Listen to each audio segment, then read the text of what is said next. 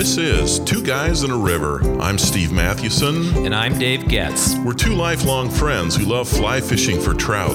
Our podcast is all about helping you catch more fish and deepening your love of the time you spend on the river. We are Two Guys in a River. For the love of fly fishing. Today, Dave and I want to explore what fly fishing has meant to our friendship. Our friendship began 35 years ago when we moved into the same dorm our freshman year of college. We weren't roommates, but our rooms were next to each other. Well, about a week later, Dave's roommate, Scott, took us on a backpacking trip in the Little Belt Mountains east of Great Falls, Montana.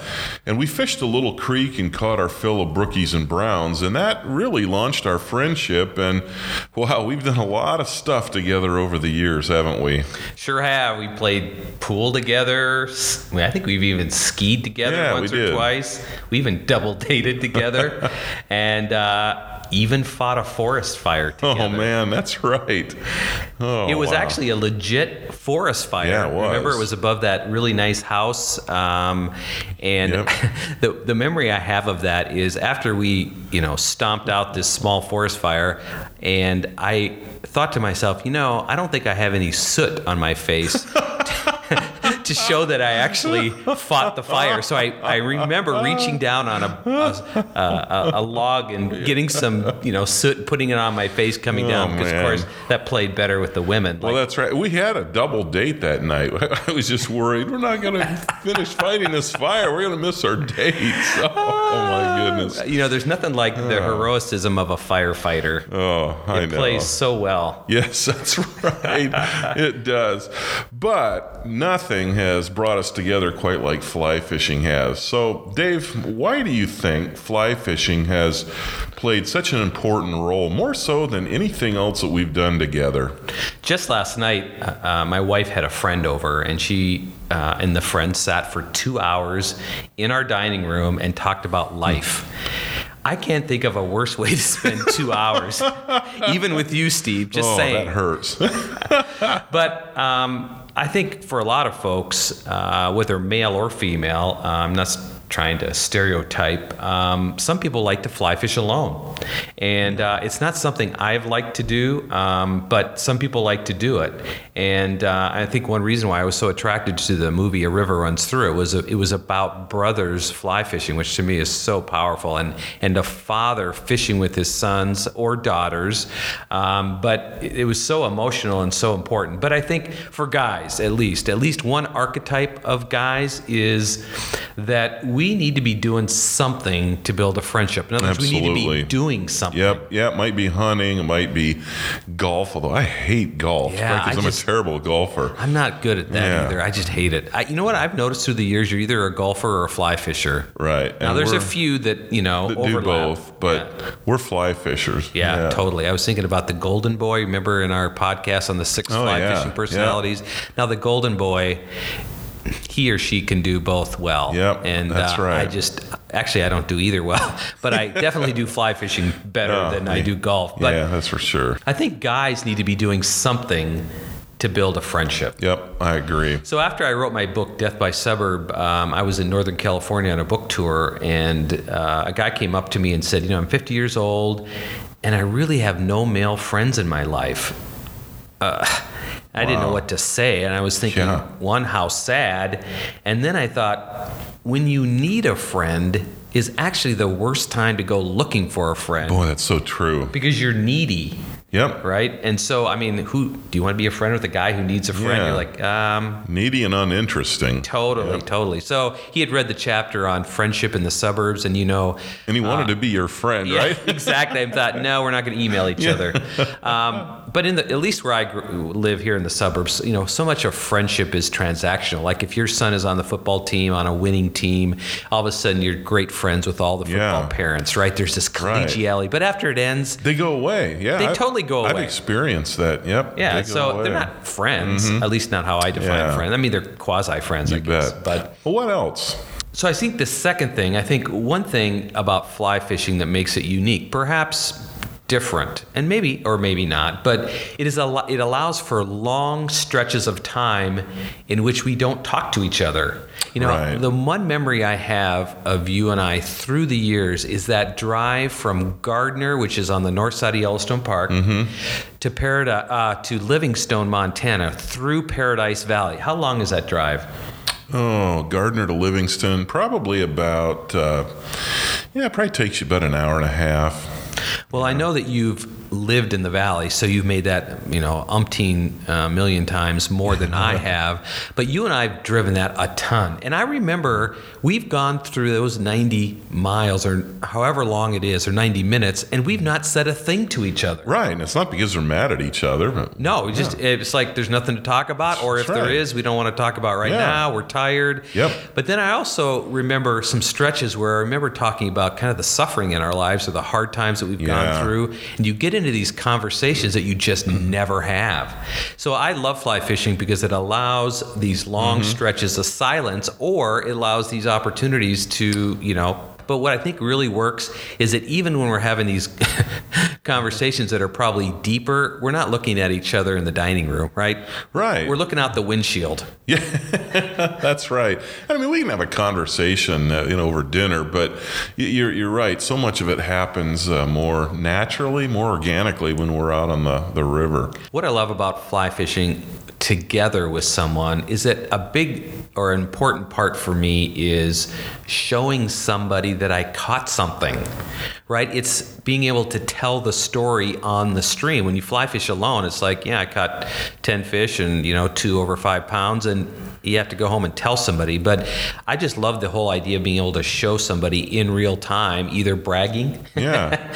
and uh, showing off or. Right. And then there's accountability because I can say, no, Dave, it was three fish and uh, there was nothing over 12 inches. exactly, exactly. So, I personally love fly fishing uh, with Steve, and and uh, I've obviously fished with my son. I fished with other people through the years, um, but I think fly fishing has allowed this space in our lives for silence. It's allowed space for deeper conversations. It's also allowed this idea of actually showing somebody that you caught something and kind of Yeah. the emotion and the the excitement for me uh, of that. Yep. It really is a great rhythm, isn't it, to uh, a friendship?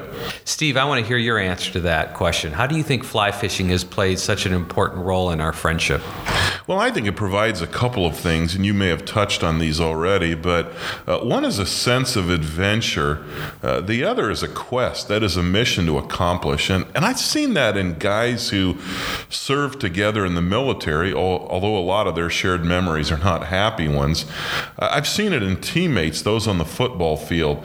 Uh, I was at my son's football game recently. He plays for University of North Dakota, and they honored a team from 1975. And just watching those guys together, I mean, they had really bonded together, and now they're in their what, you know, in their 60s, mid 60s. And when they get together, it's like they never left each other. Yeah, that's right? exactly That's right. Amazing. Yeah.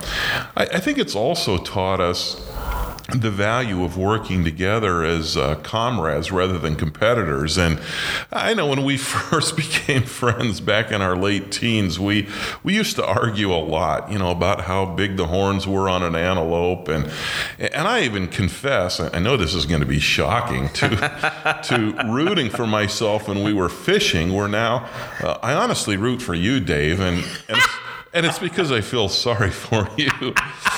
But, but no, you know, seriously, I, I feel like uh, we're working on this together. And, you know, if we're having a, a great day, we get to share it. If we're having a tough day, we, we try to solve the issue together. I think it also makes us better fishers. So I just remember this summer when we were, where were we? I think we were in Yellowstone. We were fishing Tower Fall. Right, And, yeah. and you said, hey, Dave, you know, I don't think I'm deep enough and I'm not getting down. They said the river's, the, uh, the current is too, is too swift here and we just need more, you know, split shot and we don't think our, we're not deep enough. So just those two simple things. I mean, seriously, I tried that, and within five to ten minutes, I caught a really nice cutthroat, and and so there's kind of this shared learning that goes on, and I think one, it just makes me a better fisher. Yeah, that's really true. I think too, there's the emotional bond that develops, and and we've done a lot of things together. We've worked on writing projects, and that's been fun. But I don't know about you, but I feel like the the main part of that emotional bond that we've developed has come from our, our times on the river together. Absolutely. I there's a connection here um, to when your father passed away. Um, and I knew your father, um, Yeah. and you know I was there at the funeral. You know, I still remember seeing the baseball caps. You know, on his it was Mm-hmm. Yeah, what was it right. Yankees and Yankees and Cardinals. why yeah. was that again? He grew up as a Yankees fan, and then when he moved to Illinois, he had a friend who kind of introduced him to the Cardinals. So he he had a conversion experience. yeah, we're big time Cardinal fans. Yep. So both were represented. But the point simply is is that the friendship on the river has has uh, been transferred to other parts of our lives. Yeah, it has. And um, you know, we have a lot of other things in common. Our kids have played football, and but you know, there's this deeper part that you know, you know, and I mean, to be honest with you, Steve, I expect you to be at my father's funeral. I mean, Yeah, simply yeah. because um, I know when that happens, uh, hopefully for a long time. Right. But when that happens, I'm going to need that friendship. Yep. Oh, absolutely. Well, Dave, as we start to wrap up today's conversation, maybe you can comment on the logistics of, of what we do as guys in midlife to make this happen. I mean, what we have done uh, to make it work. I mean, we both have families, we both have uh, demanding jobs, and, and we both have financial limitations, but we make it work. Yeah, I think all those are true. Uh, you don't have unlimited money, don't have unlimited time. And let me just say, though, that when I started my business when I was 38, I, I had the idea that I was retiring at that point. Of course, I had no money Yeah. in reality to retire. But retirement meant to me that I was doing what I wanted to do.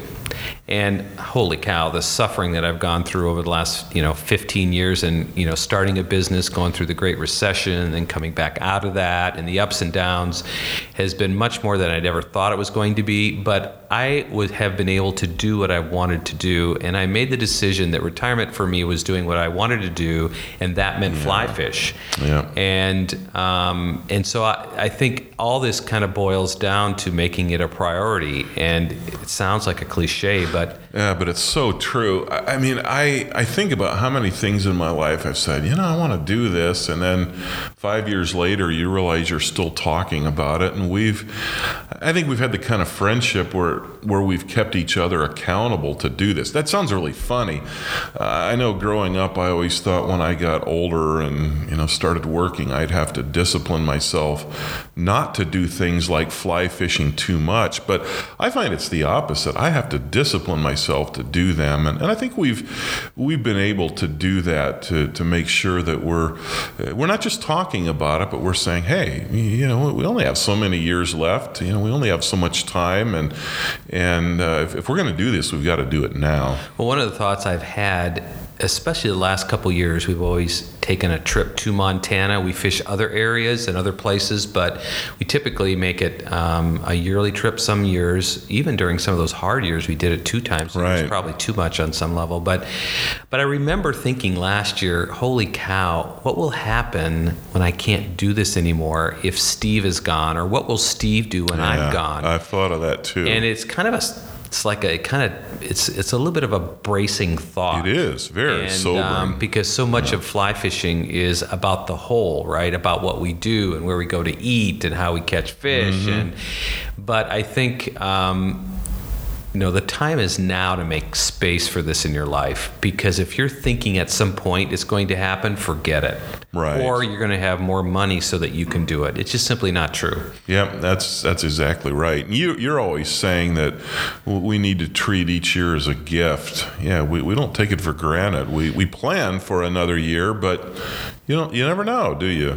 Well, certainly at our age, you start to see people who don't make it, you know, for whatever reason. So I think a gift means you simply have to enjoy it in the moment and um, make sure you do it every year and or whatever the rhythm is for you and, and, and make ti time and space for it in your life. That's right. And I think we've we've talked about this too, but I think we know that the kind of friendship that we have is rare. I mean, you only have uh, really close friendships come along maybe once, may, maybe twice in your life if you're fortunate. Maybe you have a, a handful of, of, of friends. I uh, I know a, a, guy, a friend of mine named Chris, who who is in his late 30s, and, and every year there's about six guys that, including Chris, that went to college together, and they, they actually go on a trip together. They're not fly fishers, but they'll go up to the boundary waters. They'll sometimes they'll go overseas, and they they do it every year, and I admire that, and and, and think you know that that's a that is a gift. You, you don't make that many friendships, and I guess for those who are uh, saying, "Man, I don't have friendships like that," well, you, you have to start somewhere. You know, find somebody you think you might, you know, be compatible with, and you know, say, and "Hey, do something. Yeah, that's right. Don't try to be a friend. Yeah, you don't have to do a week long trip to Montana, but uh, you know, get out and fish together for a day or two, and you do. You have to work at it. You have to work at friendship. Last last thing there there's a kind of competition that is really helpful to a friendship and and I think is makes it fun and, and and it kind of spurs each of you on. But there's also kind of the competitive spirit that happens between I don't I can't speak for women but certainly between guys that is just not productive Right. and doesn't help with the friendship Exactly. I don't think you and I felt that we live such No. completely different lives Yeah.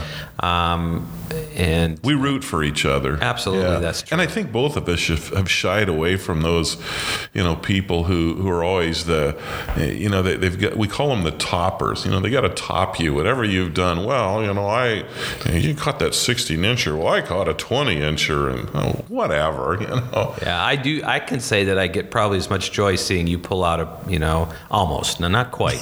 yeah. Uh, there is still that envy and resentment. That's right. And then the anxiety to try to do it myself. oh, Yeah. oh, oh, oh, oh, he's I'm gotten going ten catch fish. any. Yeah, I know. but um, there's kind of a non-productive uh, competitive spirit among guys that, if, I mean, it just is not productive to friendship. Yep, that's a great point. That there, it, it works to a point. It's kind of fun, you know. We do that. We give each other a hard time, but we're rooting for each other as well. Yeah. Well, that's going to do it for today. If you have any stories or insights about how fly fishing has enriched your friendships, we'd love to hear them. Please go to twoguysinaRiver.com and comment on this podcast link. How has fly fishing strengthened or shaped a friendship? Also, be sure to follow us on Twitter and like us on Facebook, and also subscribe to our podcast via iTunes if you have an iPhone uh, or Stitcher. If you have a Droid, you'll need to download an app, and uh, the feed will uh, distribute the, uh, the the podcast to you. Well, thanks again for listening. I'm Steve Mathewson. And I'm Dave Goetz Until next time, we are Two Guys in a River. for the love of fly fishing.